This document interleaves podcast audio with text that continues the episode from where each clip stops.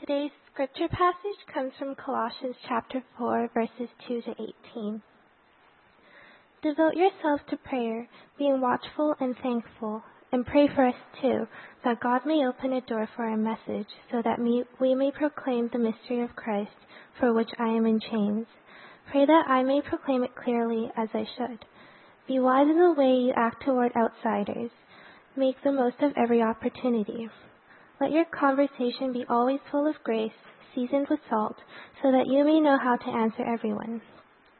Tychicus will tell you all the news about me. He is a dear brother, a faithful minister, and fellow servant in the Lord. I am sending him to you for the express purpose that you may know about our circumstances and that he may encourage your hearts. He is coming with Onesimus, our faithful and dear brother, who is one of you. They will tell you everything that is happening here. My fellow prisoner Aristarchus sends you his greetings, as does Mark, the cousin of Barnabas. You have received instructions about him. If he comes to you, welcome him. Jesus, who is called Justus, also sends greetings. These are the only Jews among my co-workers for the kingdom of God, and they have provided, proved a comfort to me. Epaphras, who is one of you and a servant of Christ Jesus, sends greetings. He is always wrestling in prayer for you, that you may stand firm in all the will of God, mature and fully assured. I vouch for him that he is working hard for you and those at Laodicea and Hierapolis. Our dear friend Luke, the doctor, and Demas send greetings.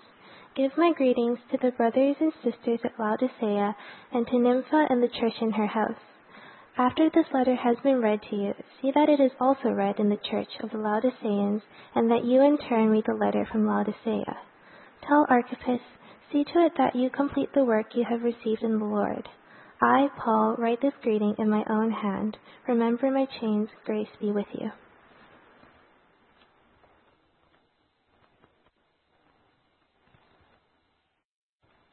Good morning. Uh, we've had another week. I'm not saying it's a good week or a bad week, just had another week. Um, and uh, this week, I know for myself, it's uh, much uh, uh, lighter to be in here with you in the sense of uh, heavy responsibility.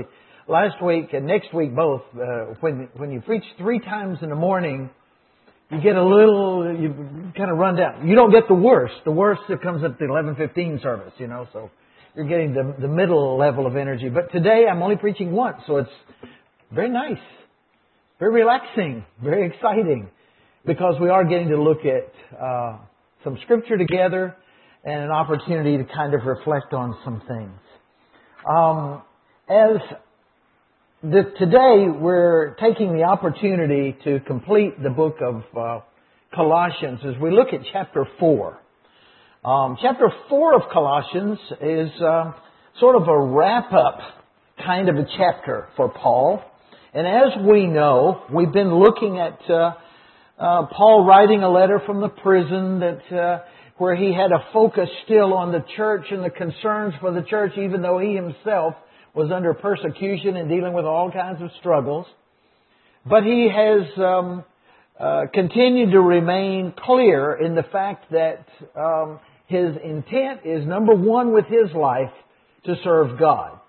And you know it is something that's a challenge to all of us in this room, because we all have the temptation, of which we often surrender, I will confess, to focus more on issues that are of our own personal comforts, uh, our own desires, our own uh, ambitions. Um, whereas Paul was trying to focus on the needs of the church by writing this letter. Interestingly enough, even as you notice toward the end of this chapter, as we just read the scripture, there was an encouragement to use this letter and share it with others, with other churches. Uh, simply saying that the issues that uh, were being addressed and the challenges that he is uh, trying to uh, bring to that church are ones that he saw as significant uh, and found in the lives of Christians within many different churches. And I think that's the truth for us as well. Uh, we need to allow this scripture to be one that jumps out at us and teaches us something today. As we look at Paul in this particular stage of his life, we're looking at a man who had many years of experience, many years of ministry. He also had been through times of um, difficulty, to say the least.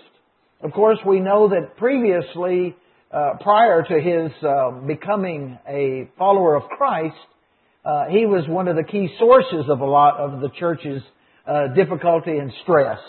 But gradually, after he began to follow Christ, he put the shoe on the other foot, and he found himself uh, being the recipient of a great deal of the, the struggles for his willingness to follow Christ.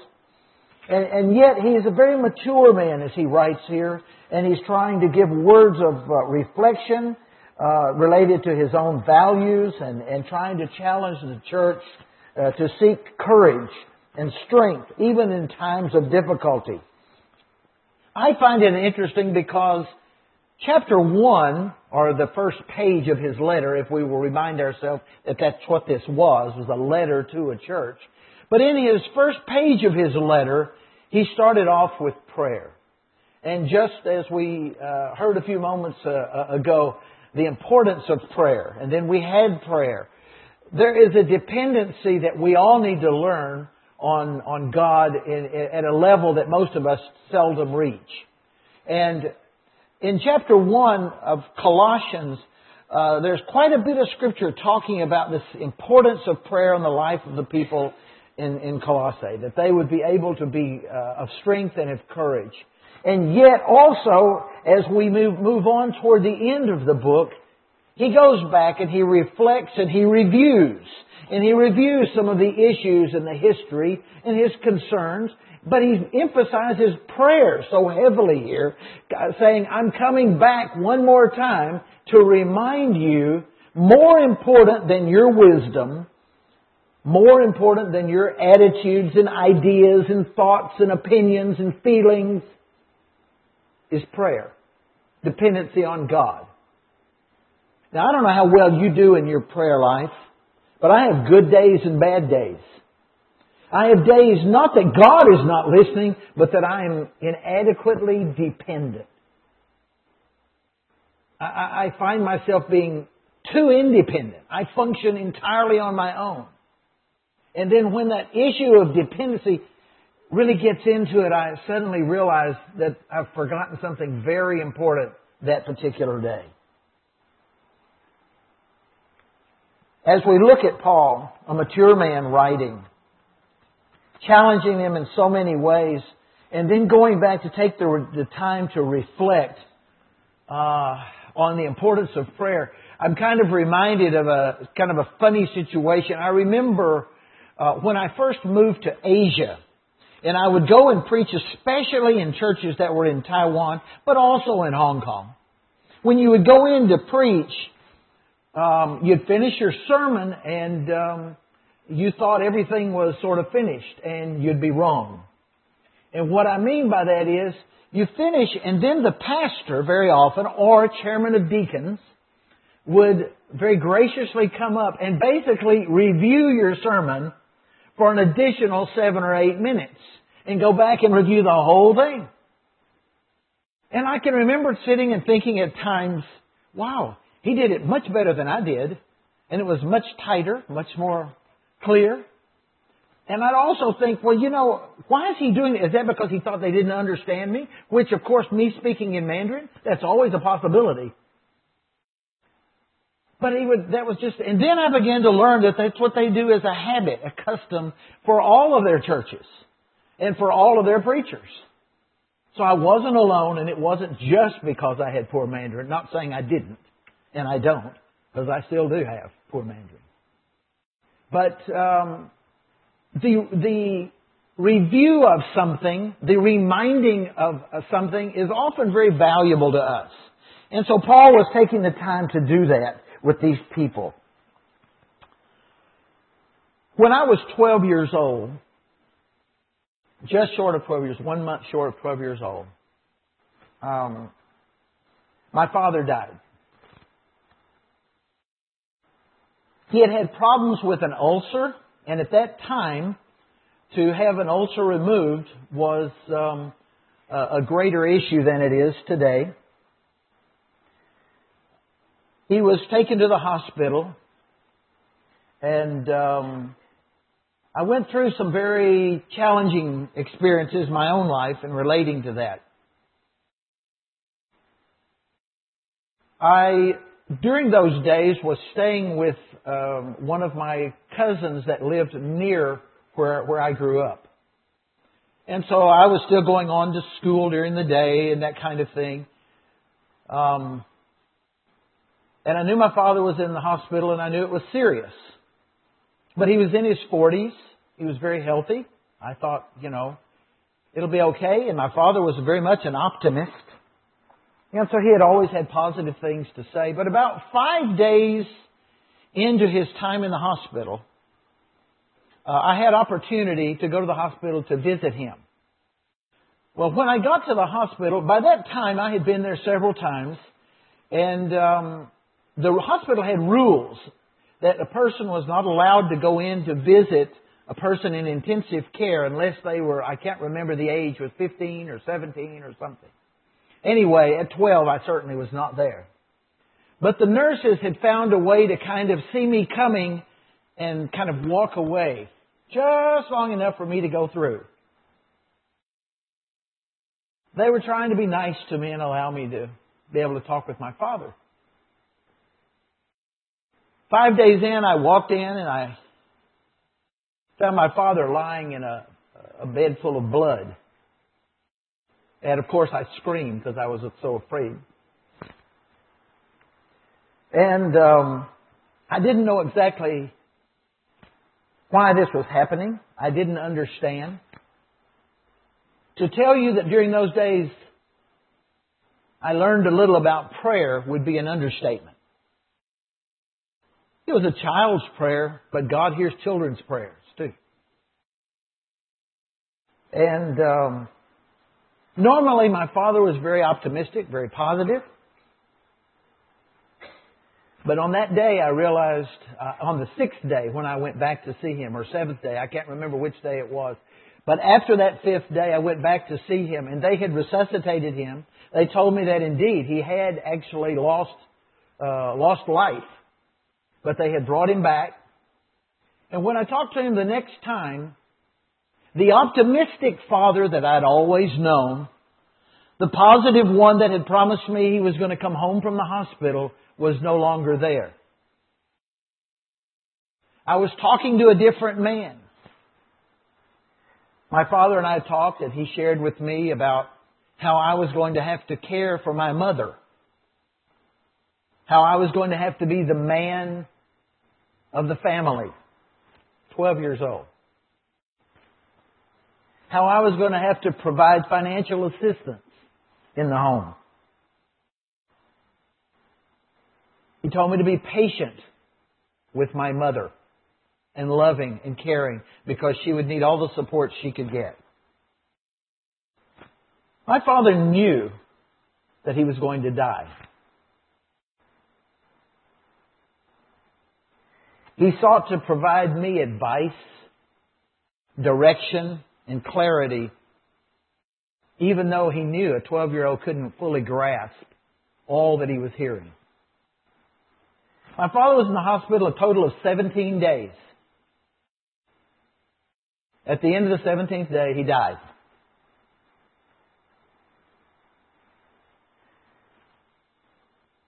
I was staying, as I say, at another at my, my a cousin's home.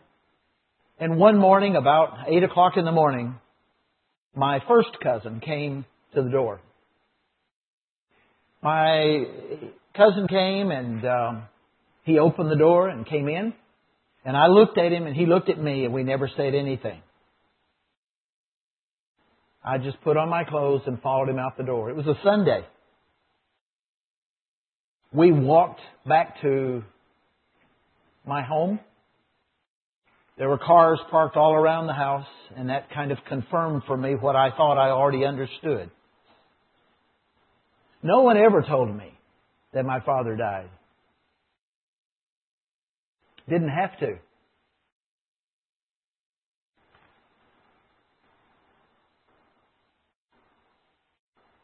Paul desired to help the church, the people of God, to do better. He wrote a letter and wrapped it all up in chapter four for their good. He was an older man. He knew his days were coming to an end as far as his ministry time was concerned. He spoke with uh, of many of the dedicated brothers and sisters in Christ and reminded the church of the contributions that they had had. And as you heard the many names that were written, the various roles they'd had in the church and connected to that church. Paul understood that life was temporary and that there is a dead day that's coming for all. Chapter four, verses two and three, praying to God. Chapter four, verses two and three, praying to God. Prayer was the beginning of the letter and the end. Dependence on God was what was being taught by Paul, a reminder to the church, no matter what circumstances you get into, God is our source. Paul wrote to the church with optimism. He encouraged the brothers and sisters to continue to pray, which means they were already praying. He was just saying, keep at the task. It's so easy to say, I've already done that. As I lead this, I can't help but think about our church's need to be spiritually attuned during the days of that we've been going through here. Outsiders need to see us as a church of spiritually sensitive and hungry people. Are we hungry? Are we spiritual? Are we dependent on God? How are you doing?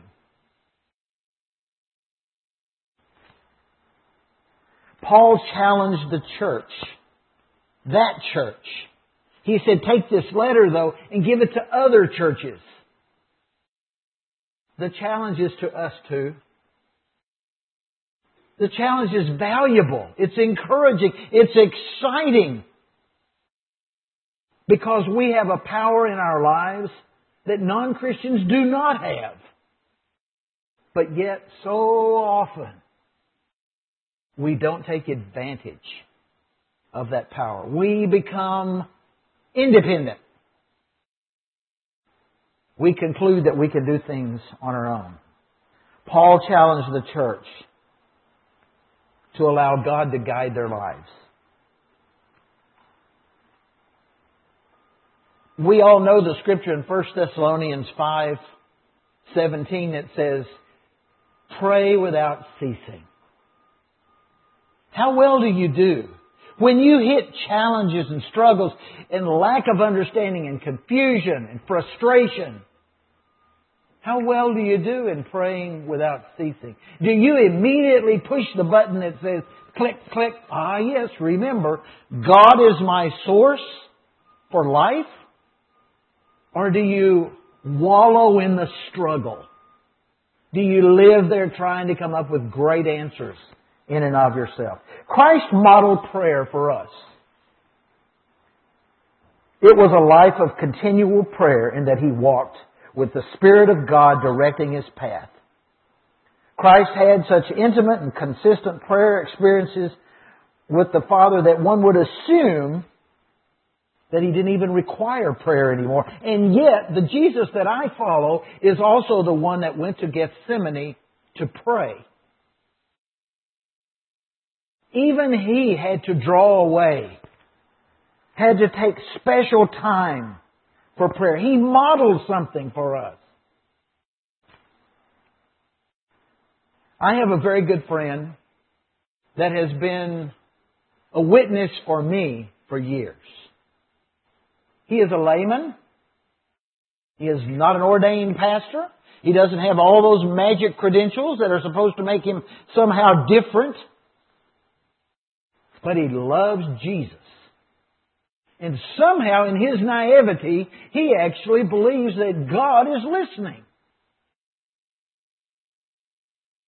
If you come to Him and you talk and you say almost anything that's even marginally close to a problem, He's going to ask you, may I pray for you?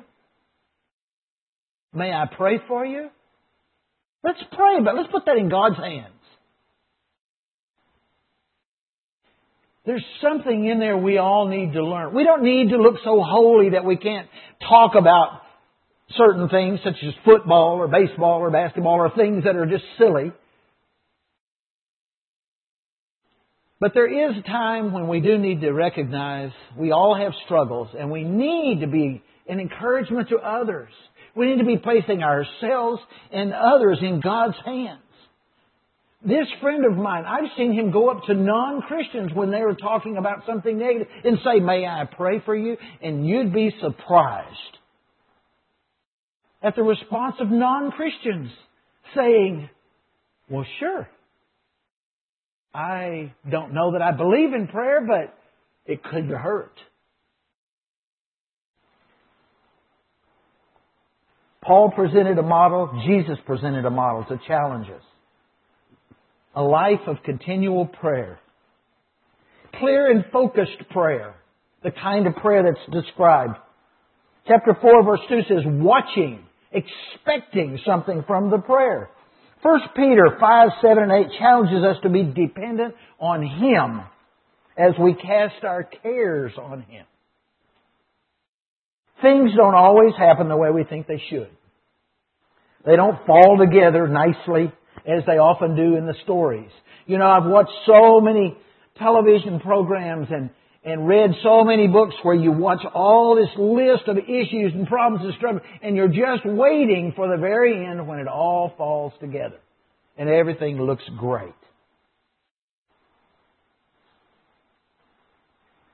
Unfortunately, life is not always like that. Things don't always happen the way we think they should. So we conclude somehow that God is not honoring prayer. Just because God answers our prayers differently than we thought He would doesn't mean He's not listening. I know my wife and I go through this discussion often. We get into certain conversations about certain things and she'll ask me to do something. And, um, you know, okay, to, to pick up the shoes and put them in another room, okay? And I'll look at it and I'll say, those shoes don't need to go in another room. They're perfectly happy right where they are. I can, if you ask them, I promise that's what they're going to say is, we like it here. You know, so that, so I don't take a reaction. Well, a few minutes later, I'm going to hear the same sentence one more time. And then the comment usually is, well, you didn't hear me. And I will say, I heard you. It's just that I don't agree.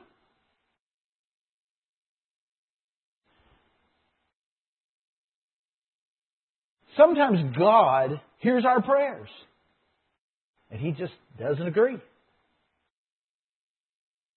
Sometimes His response is not what we would think it should be. When my father died, I promise you, I was praying and praying hard. You could not have prayed harder than I was praying. I expected God was going to keep my father alive. He's only forty-eight. He seemed very healthy to me. I didn't understand it. Why would God allow me to become fatherless as a twelve-year-old? Why would my mother have to become a widow at that stage of her life? Was God not listening? What's wrong with God? And yet, even Jesus had to pray. Jesus in the Garden of Gethsemane prayed. Peter, He said to him, watch and pray that you enter not into temptation. So He was warning Peter. So Peter, He wanted him to pray. He wanted to pray. Everybody wants to. He was trying to get people to be dependent. Jesus Himself was praying. We do not pray with expectancy. We do not watch with expectancy that God will use His way to answer our prayers. We watch waiting for Him to be just like an idol that we can manipulate. We pray and we say, not your will be done, but my will be done. Paul was right trying to remind that church. Don't pray that your will will be done. Pray that God's will will be done in your life. And it may not match anything you understand.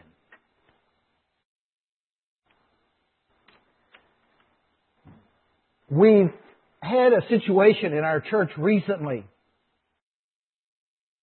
that has made for some confusing relationships and attitudes and understanding of what the church should be doing and who we are. We're aware that there's even been a court case that has gone on this week. It's not been pleasant. No one wanted to go to court, or most of us, at least in this room, did not.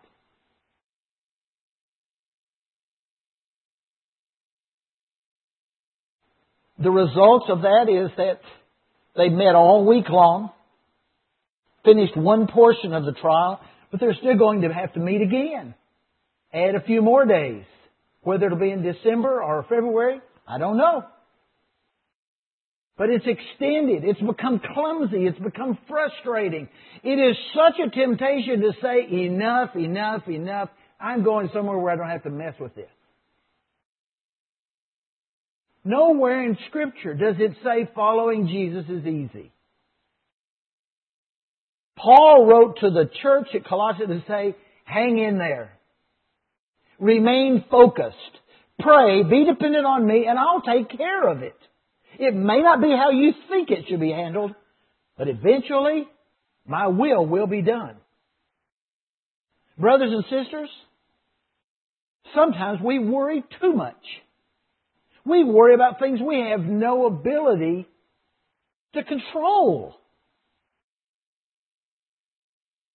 Prayer is wonderful because it allows us to look a little naive.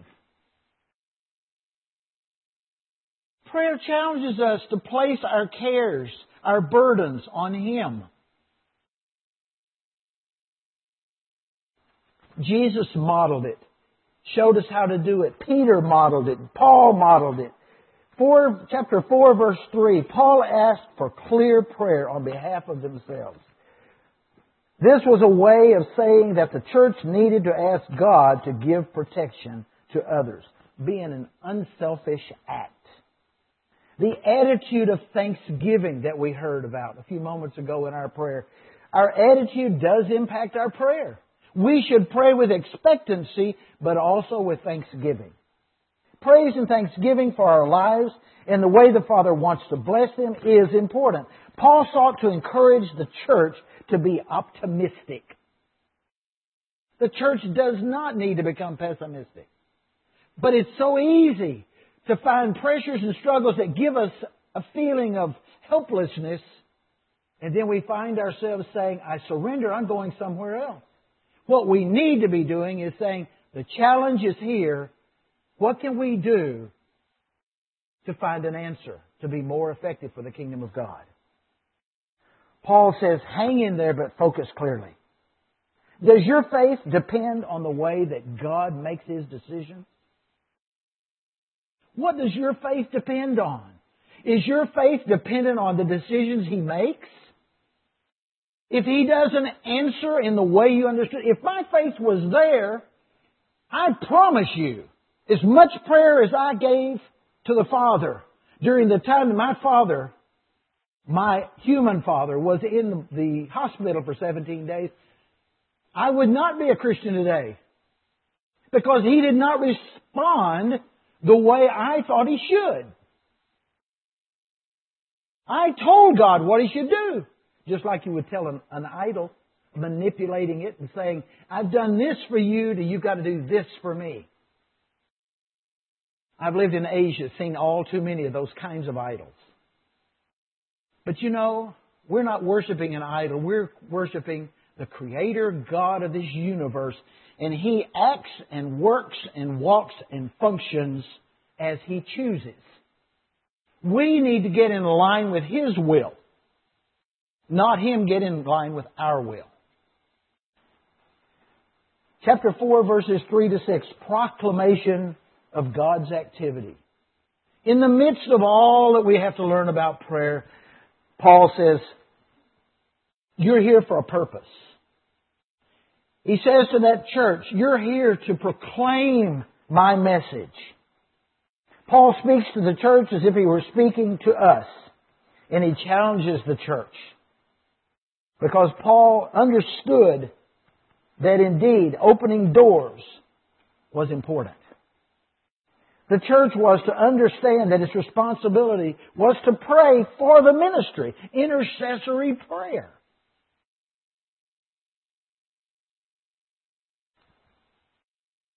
When we think of the role of the church, do we see it as the source of our lives and our effective ministry? Do we see the church as an aid to open doors in ministry? Do we jump at the opportunities that come our way? Or are we creatively searching for opportunities for our church to be more effective in impacting our society? Or do we fear those opportunities and choose to find comforts within our own activities that keep us busy within our own building? The church is not about just having internal little activities.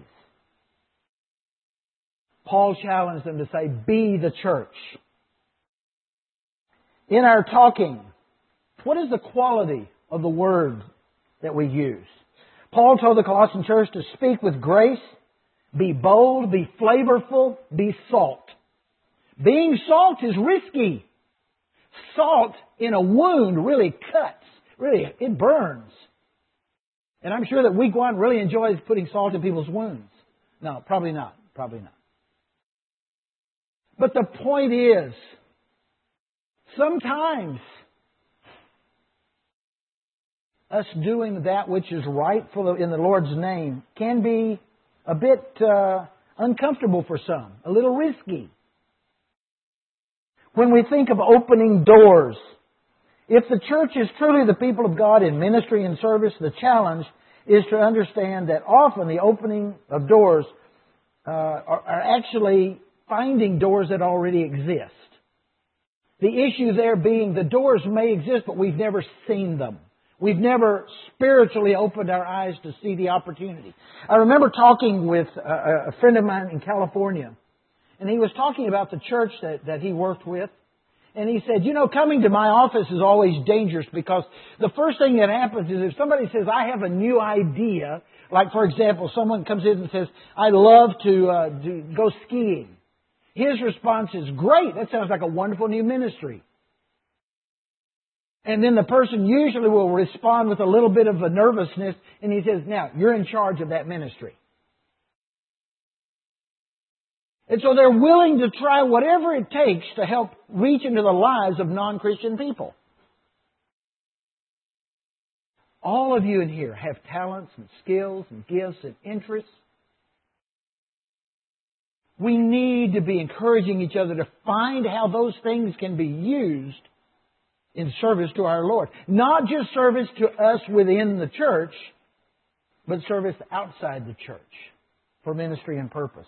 And Paul is challenging them to remind them, proclaiming with our lives and our ministry is important.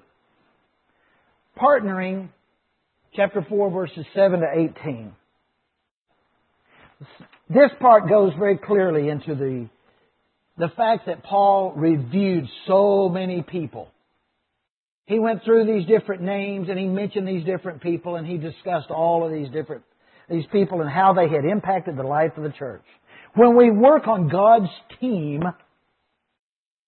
it means that it's more than just a one, one-person show. We need each other. And we need each other because we want to be effective for God. The church must think beyond itself and toward the good of the kingdom.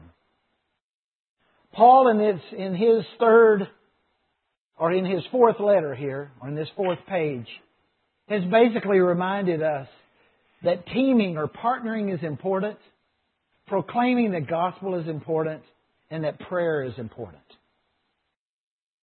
The challenge for us today is to ask, will we allow the letter that Paul sent to a church so many years ago to be a letter that we would receive as well?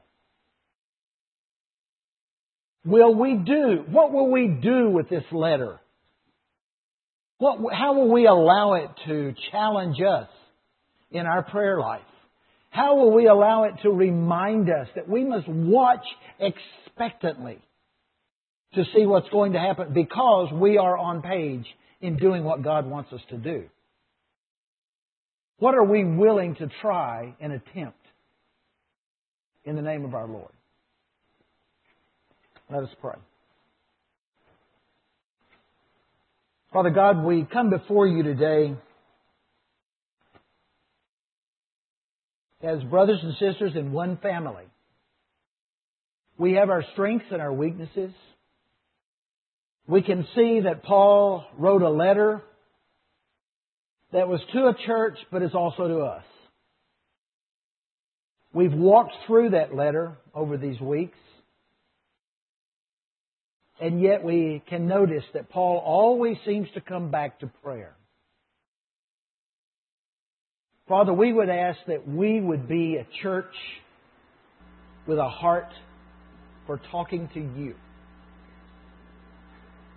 We would not be about trying to impress you with our many words. We would not be about trying to impress you with our eloquence of speech. Father, we would ask that you would work in our hearts that each one of us, no matter what age we are, would hunger to talk to you because we know that by talking to you, you can change us. You can change our life and our perspective on what's going on around us, whether it be difficulties in the church, whether it be challenges in our family, whether it be a relationship issue with you, or even a relationship issue with other friends. We recognize if we can just learn what it is to have joy in being dependent, we can live a life different than from those that uh, try to do everything of themselves. Father, please, we beg you this day, accept our prayer as we ask you to be Lord of our lives in all ways. In Jesus' name.